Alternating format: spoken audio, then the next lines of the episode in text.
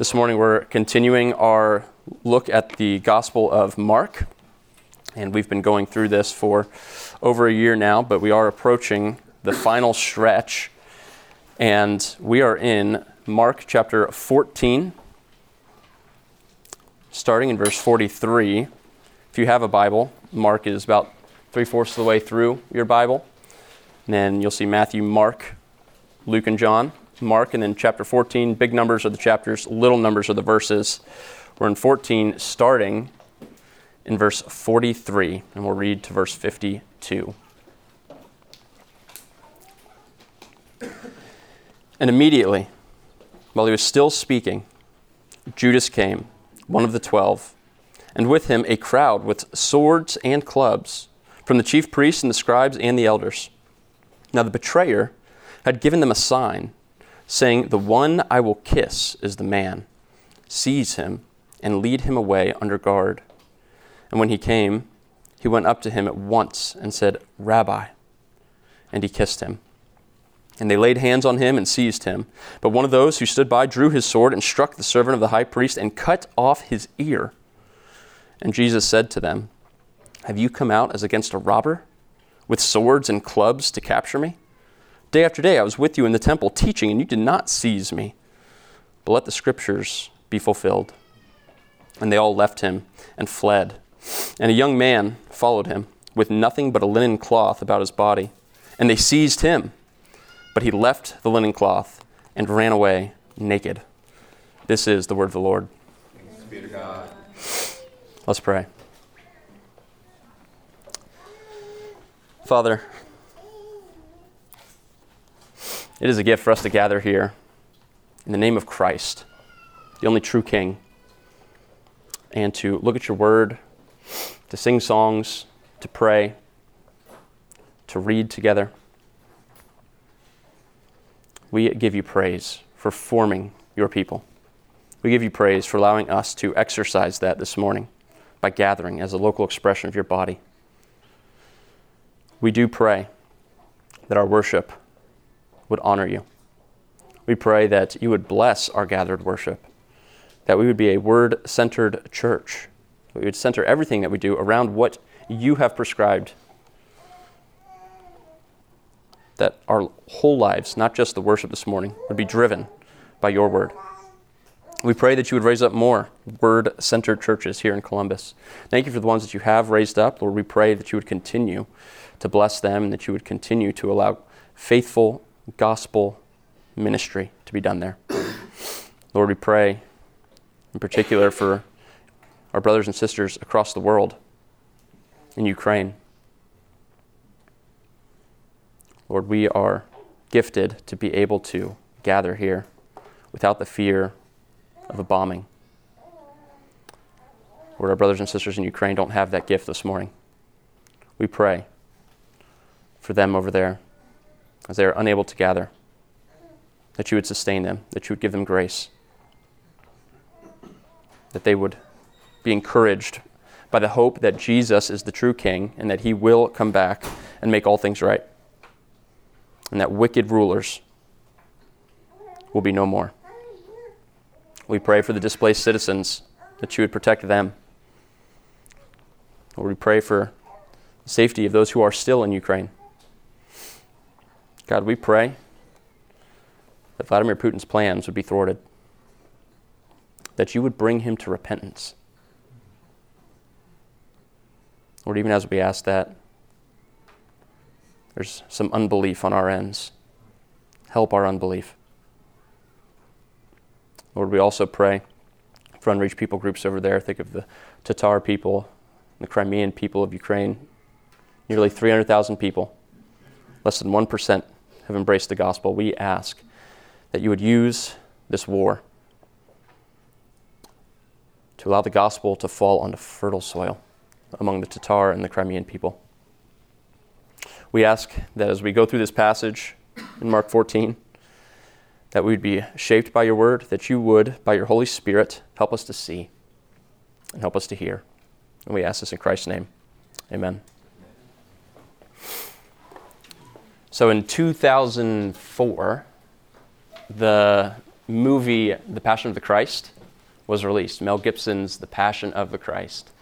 And at that point, um, I, would, I would have considered myself a Christian, but I did not really know my Bible.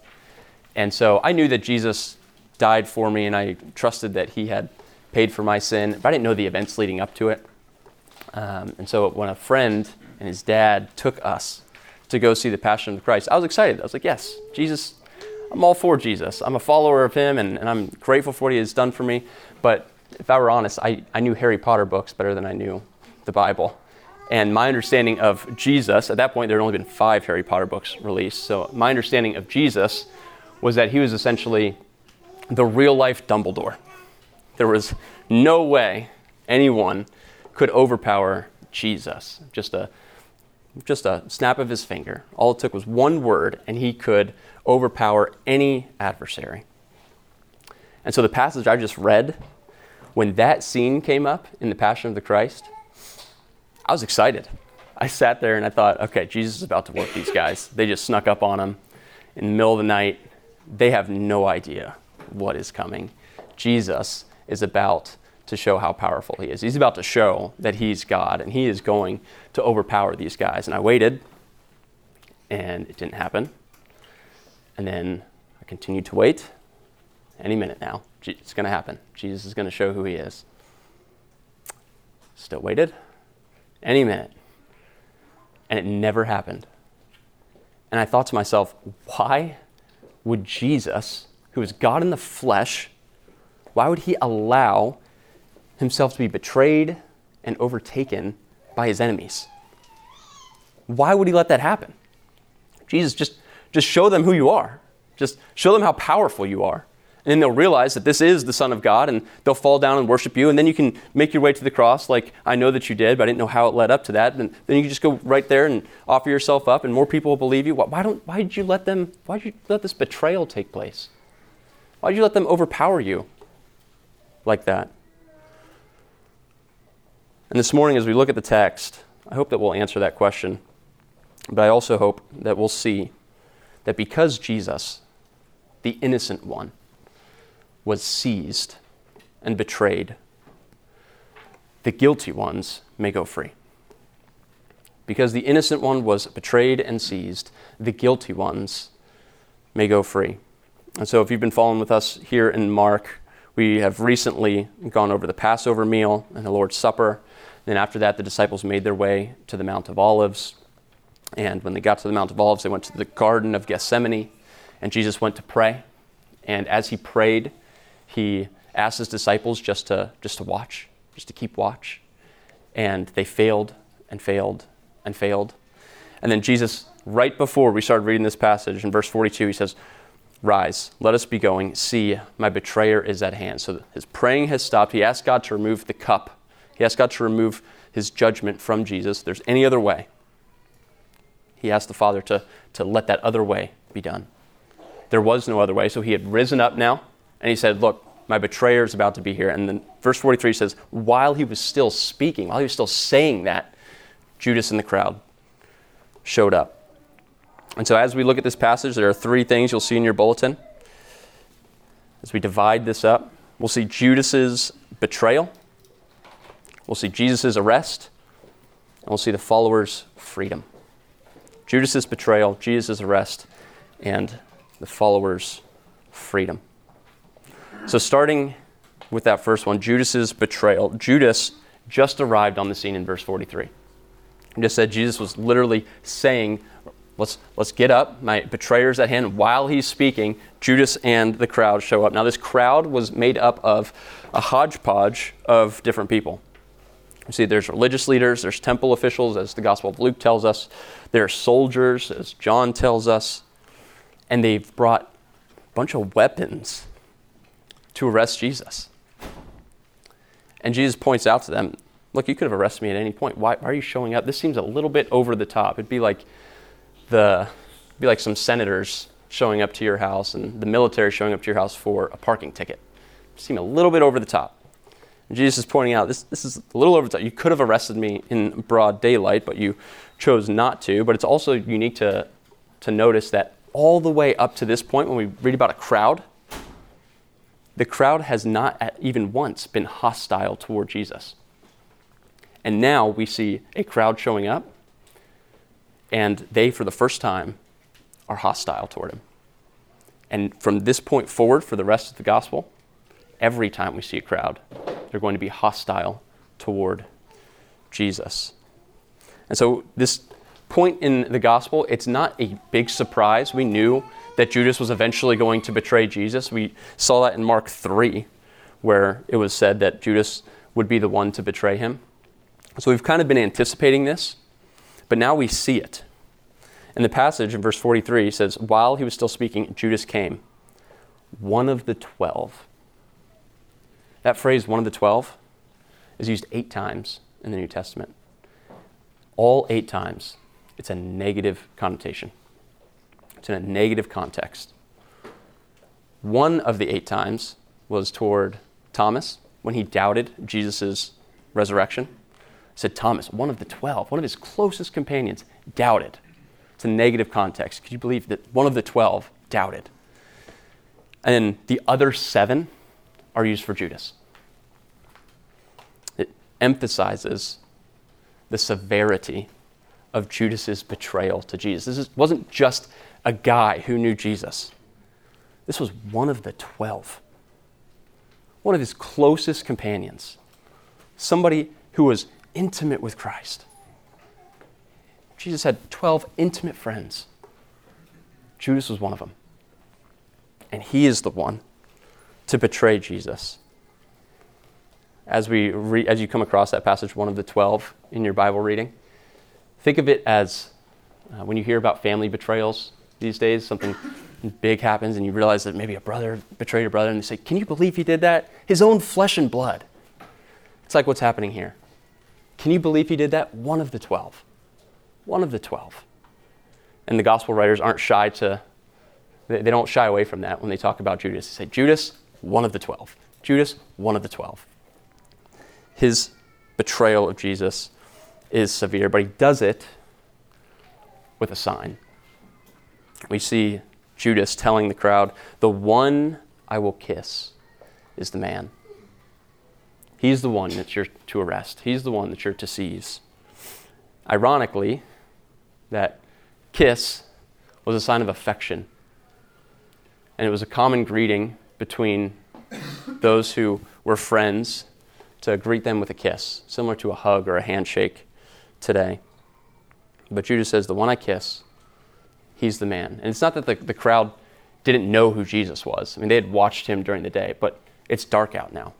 And so they're in this garden. It's dark. They're trying to figure out which guy they're supposed to lay hands on. And Judas even says, Take him or seize him and lead him away under guard. So this is meant to be a kind of a covert operation.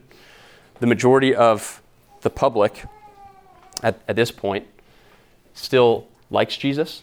And so they want to do this in a quiet way.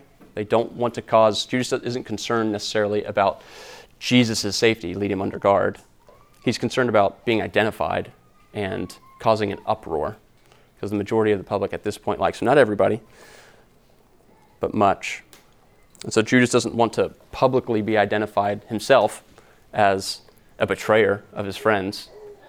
But he also doesn't want Jesus to be publicly identified because it could cause an uproar. And so they sneak up and they attempt to arrest him at night. And Judas, at this point, had resolved in his mind that he is going to betray Jesus. He's made that decision. However, the action had not yet been done yet. It was this sign, this kiss, to identify Jesus. That would be the final action that would follow through Jesus's, or excuse me, Judas's betrayal. And so this morning, Christian, something for us to see here in the life of Judas is that oftentimes the decision to turn away from Christ, maybe not entirely, but maybe in a certain part of your life, is often done long before the action actually happens. Judas had made the decision to betray Jesus, but had not yet followed through with it. Is there an area in your life where perhaps you've resolved to stop fighting that particular sin? Where you've just resolved, I can't win this battle, And so I'll pursue holiness in every other way, but this area I'm not that concerned about. I'm not convinced I can win it. I would encourage you to reconsider. Confess that to Christ. Confess that to other brothers and sisters. Would encourage you to consider the power of the Holy Spirit to sanctify. But Judas had made the decision, but he had not yet followed through with it. And now we see Jesus' arrest where Judas does follow through with it. So look with me in verse 45. And when he came, he went up to him at once and said, Rabbi. And he kissed him. Judas, ironically, betrays Jesus with flattery. He calls him rabbi, which means someone who's a, a, teacher. It's an honorable title, it's a respectful title given to someone who's a teacher of the Mosaic law. So he calls him rabbi, he honors him with that title, and then he kisses him, a sign of affection. And it's with these things uh, honor and affection that he actually gives him over to his death. Now, the, the word kiss there is actually, uh, it's, if you look at the original, there's a thing in front of the word that would imply that it was an emphatic kiss. It was a profuse kiss. Now, it wasn't romantic, but it was to make it very clear ah, Jesus, Rabbi. And he makes a scene to make sure that everyone who's looking for Jesus can identify this okay, this is the kiss Judas is talking about. He makes a scene to make it very clear who it is that needs to be arrested. It was to clearly identify Jesus to the crowd because, as we said earlier, it is dark. Reminds us of Proverbs 27 6. It says, Faithful are the wounds of a friend, profuse or excessive are the kisses of an enemy. Judas, claiming to be an intimate friend with Jesus, Judas being one of the twelve, with his profuse and excessive kisses to identify Jesus, actually identifies himself as an enemy of Jesus. And so, as soon as that happens, they lay hands on Jesus, and then some commotion ensues. Someone pulls out a sword, and John tells us that that someone, you may not be surprised, was Peter. Peter, who tends to say things abruptly and do things abruptly, he pulls out a sword and tries to defend Jesus, and he ends up lopping off Malchus's ear. Now, Alistair Begg points out, he said, Peter was either really good with a sword or he was really bad with a sword. Said that either his precision was tremendous and he just knew how to just scare the guy enough, or he couldn't even get it, couldn't even hit, land it onto his head. And so Peter's either really good or really bad with a sword. But Jesus nonetheless tells him, put the sword away. He says, put it away. Matthew, Luke, John all identify this in their version of this story. Jesus says, Look, this isn't how the mission goes forward. He says, Put the sword away. Could I not, with one word, call 12 legions of angels from my Father who would come to my defense? And he could have. And that's what I expected as I was watching The Passion of the Christ all those years ago. But he doesn't. Instead, Jesus is treated like a criminal. Look at me in verse 48. Jesus said to them, Have you come out as against a robber with swords and clubs to capture me? They're treating him as if he is some violent criminal. Not only are we going to need a couple people, we need a whole crowd. And hey, everyone, bring your weapons with you. Because this guy, like, we really need, we definitely need to make sure that nobody gets hurt here, but this guy could be dangerous.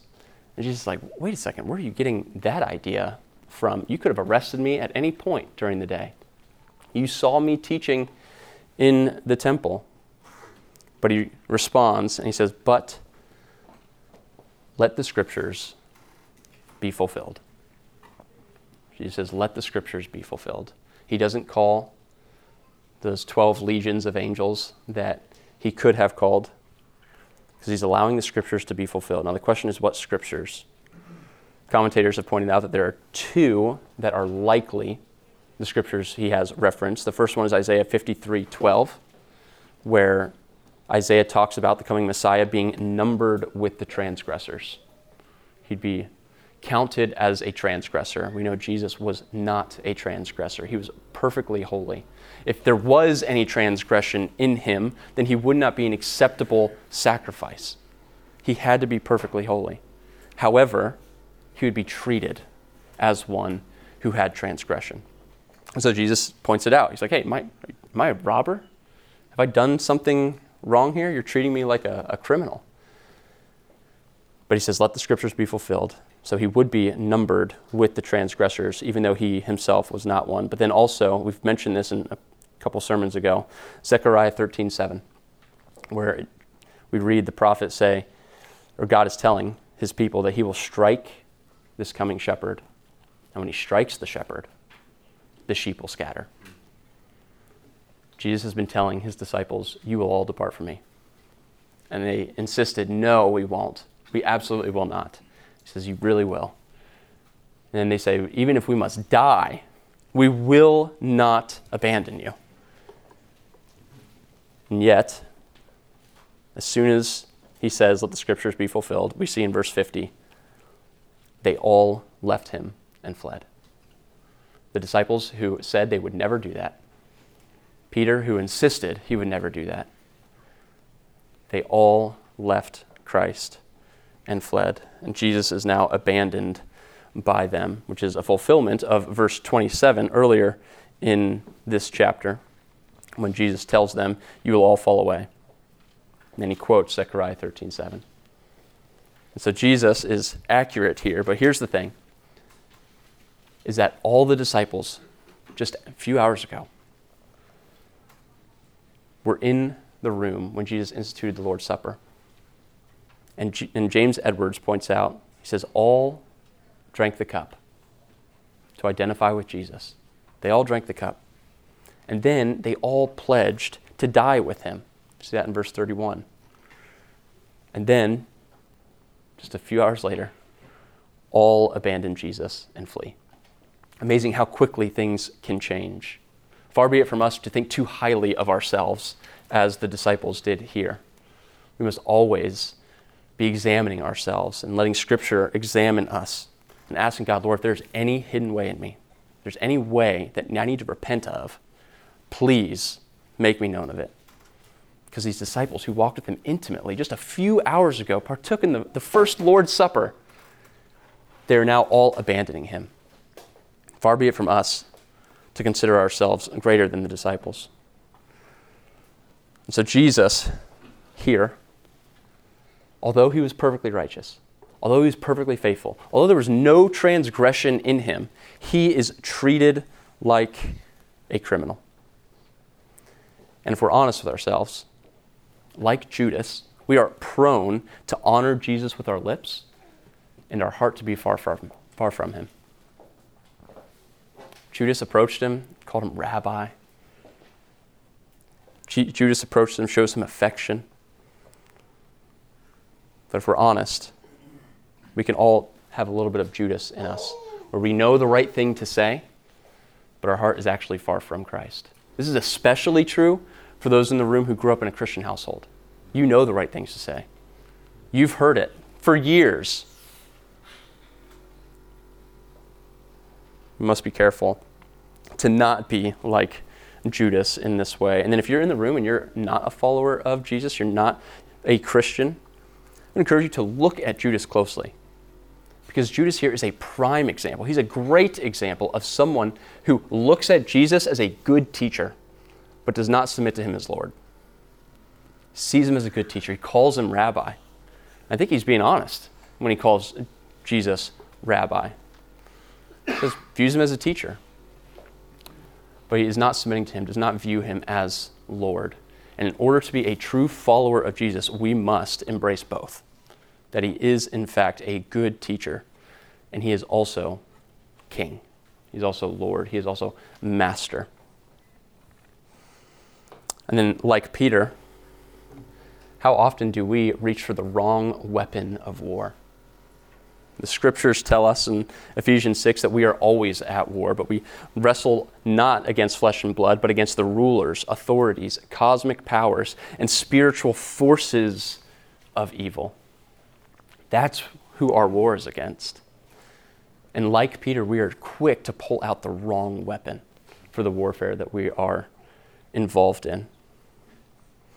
In fact, at the end of that passage, Ephesians 6, where Paul is talking about the armor of God, the, he gets at the, at the end of it, he gets to the offensive. Okay, so you put on the armor. Now, what are you going to use offensively? And he says, the sword of the Spirit, which is the word of God.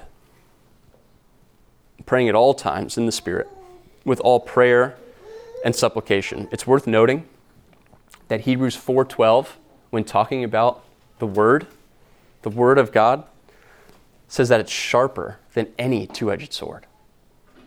We are engaged in warfare.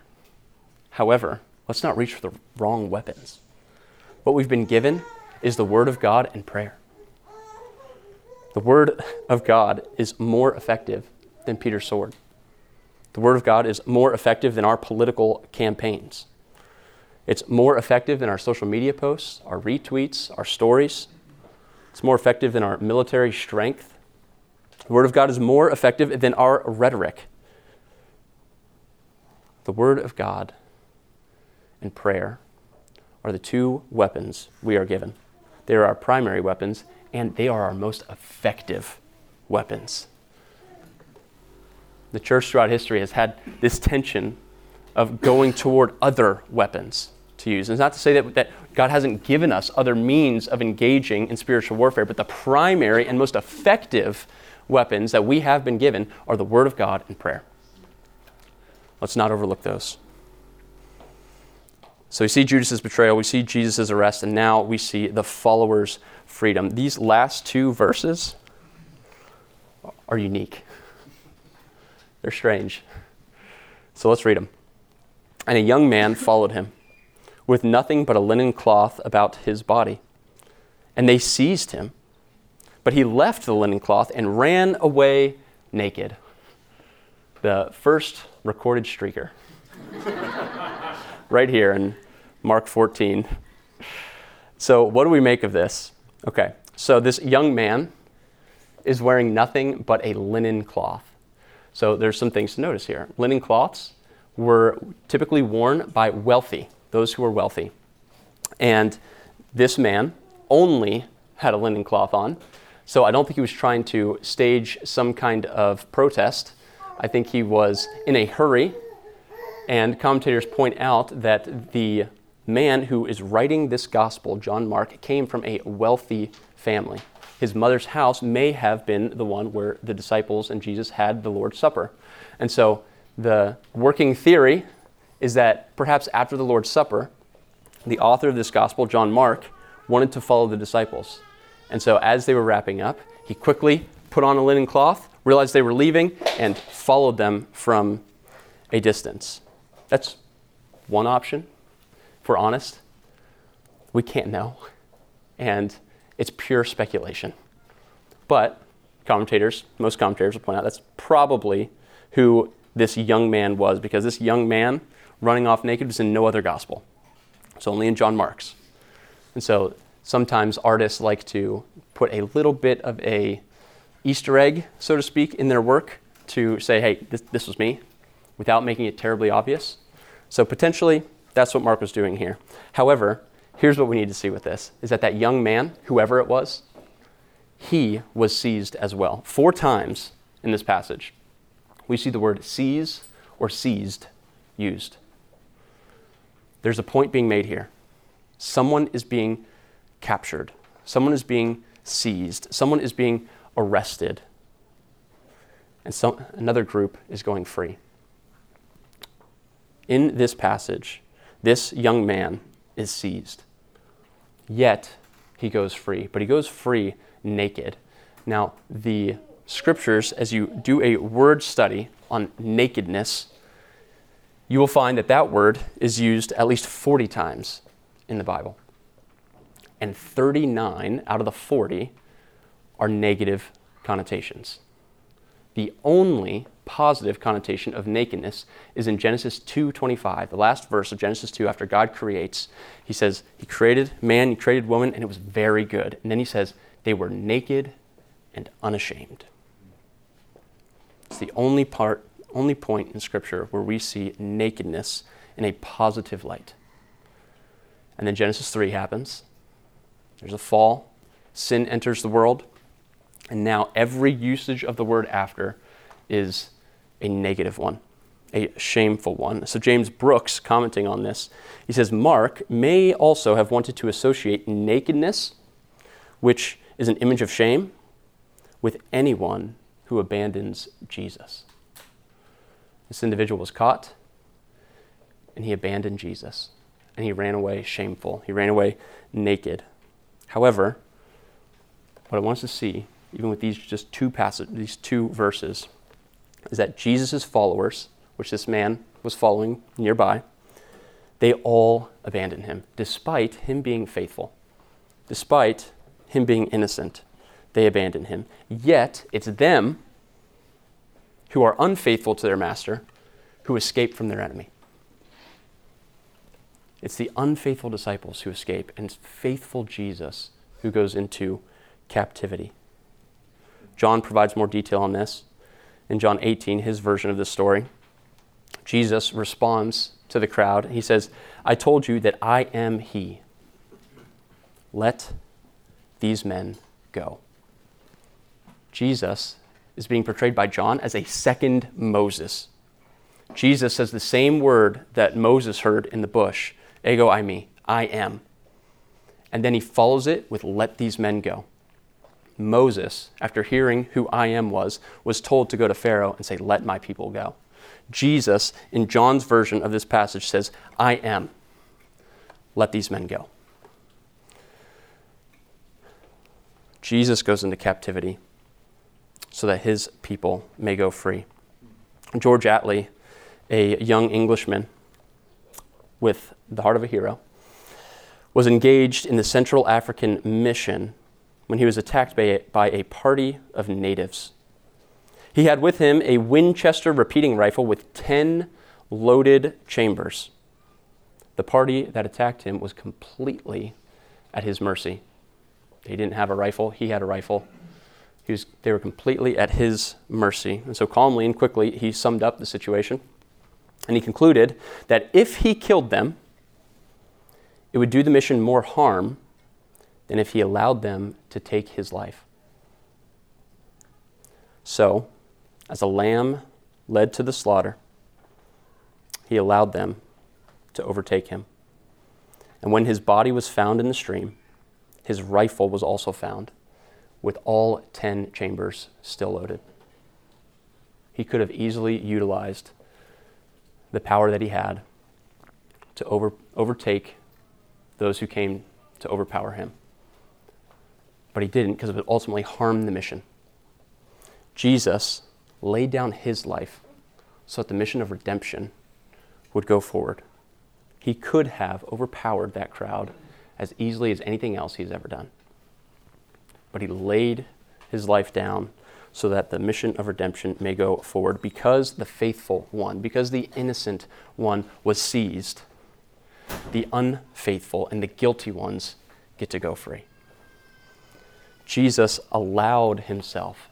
As I was thinking about why would Jesus allow himself to be overpowered by this group, here's the reason. Jesus allowed himself to be seized by these sinful men because Jesus was the only man who had no sin. And so, therefore, he was the only acceptable sacrifice. He's the only one who could go to the cross and faithfully represent mankind and God and be an acceptable sacrifice who has no blemish. As you read throughout the Old Testament, you see bring a lamb without blemish, bring a goat without blemish, a sacrifice without blemish to atone for sin. Jesus is the Lamb of God who has no sin. And so he allowed himself to be taken by sinful men. He knew that he was the only acceptable sacrifice. The question for us this morning is do we know that? Do you know that Jesus is the only acceptable sacrifice for your sin? Have you called on the name of Christ to take away your sin? Are you trusting in what he has done on the cross to justify you before God? Not your church attendance, not the good works that you do, not anything outwardly, but are you throwing yourself entirely on Christ? Because he is the only acceptable sacrifice. Prior to the fall, we were all naked and unashamed in Adam. And now, after the fall, we're all in a state of being naked and ashamed. We're all bare before God. There's nothing that we can cover that He cannot see. But, but, if you are in Christ, then you can say with the prophet Isaiah, I will greatly rejoice in the Lord. My soul shall exult in my God, for he has clothed me with the garments of salvation. He has covered me with the robe of righteousness. If you are in Christ, you have been moved from the place of being naked and ashamed to being covered with his righteousness. Let's pray.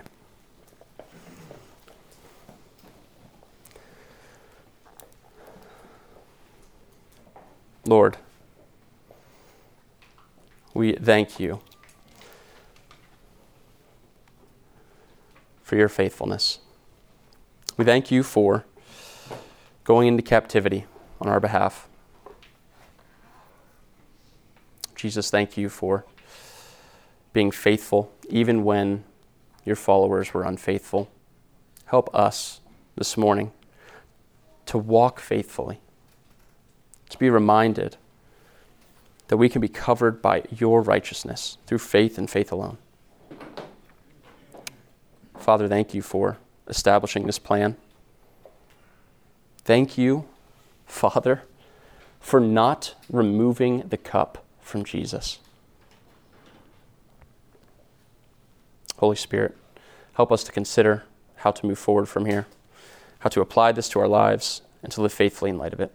We pray this in Christ's name. Amen.